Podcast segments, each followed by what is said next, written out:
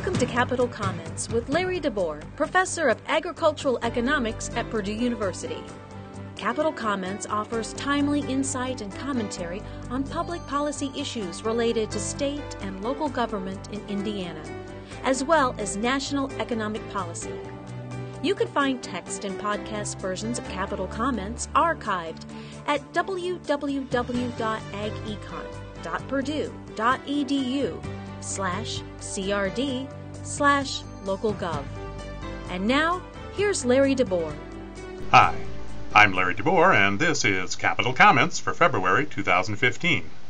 Our topic this month School Aid Number Crunching. The good folks at the Indiana Department of Education sent me some school finance numbers to play with. School finance is a big topic in the General Assembly this year, so this is a good time to do some number crunching. Here's Number Crunch 1. For fiscal year 2015, that's July 2014 to June 2015, the state will distribute almost $6.6 billion to public school corporations and charter schools. School aid was $6.2 billion in calendar year 2012. They switched to fiscal years in 2013.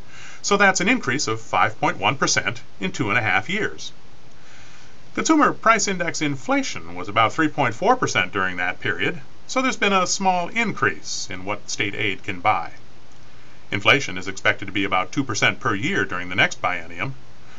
Will aid increase enough to match? The increase in state aid will be one of the most closely watched numbers in the debate over the next budget. Now for Number Crunch 2. There's quite a range in per pupil aid among the school districts. The 10 highest districts average $7,940 per pupil. The 10 lowest districts average $5,667. That's a difference of $2,272. The range has narrowed, though. Two and a half years ago, the difference between the 10 highest and 10 lowest was $2,494. Of the $6.6 billion total in 2015, $4.6 billion is basic tuition support, 1.2 billion is a complexity grant, and the remaining $830 million is distributed for honors, special ed, vocational, and full day kindergarten grants.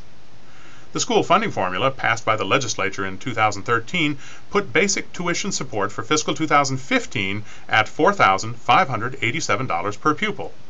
More than half of all districts get exactly that in basic aid. The variations among districts are due mostly to the complexity grant. This formula tries to take account of the extra cost of educating children from less advantaged families.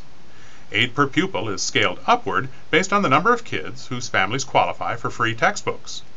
That's the main reason why, for example, the Indianapolis, Cannelton, and East Chicago school districts receive more state aid per pupil, and the Carmel Clay, Sunman Dearborn, and Lake Central districts receive less. How much more will districts with many lower income families receive per pupil? The answer is in the details of the formula. Increase the complexity grant relative to basic tuition support, and the formula will tilt more toward lower income districts. Increase tuition support, and the formula will tilt less. Lately, it's been tilting less, and the latest school formula proposal this year continues in that direction. The range in state aid from top to bottom is smaller than it was. This is a tough issue for legislators. Once total aid is established, adding aid to one school district means subtracting aid from another. That can make for sharp debate. And Number Crunch 3. There are 289 public school districts and 76 charter schools on the Department of Education's list in 2015. The number of public school districts has decreased by two since 2012. Rockville and Turkey Run consolidated their finances into North Central Parke and North Posey absorbed the New Harmony district. The number of charter schools has increased by 10 since 2012. Charter enrollment grew from 28,000 to 34,000. That's 3.5% of total enrollment of 988,000.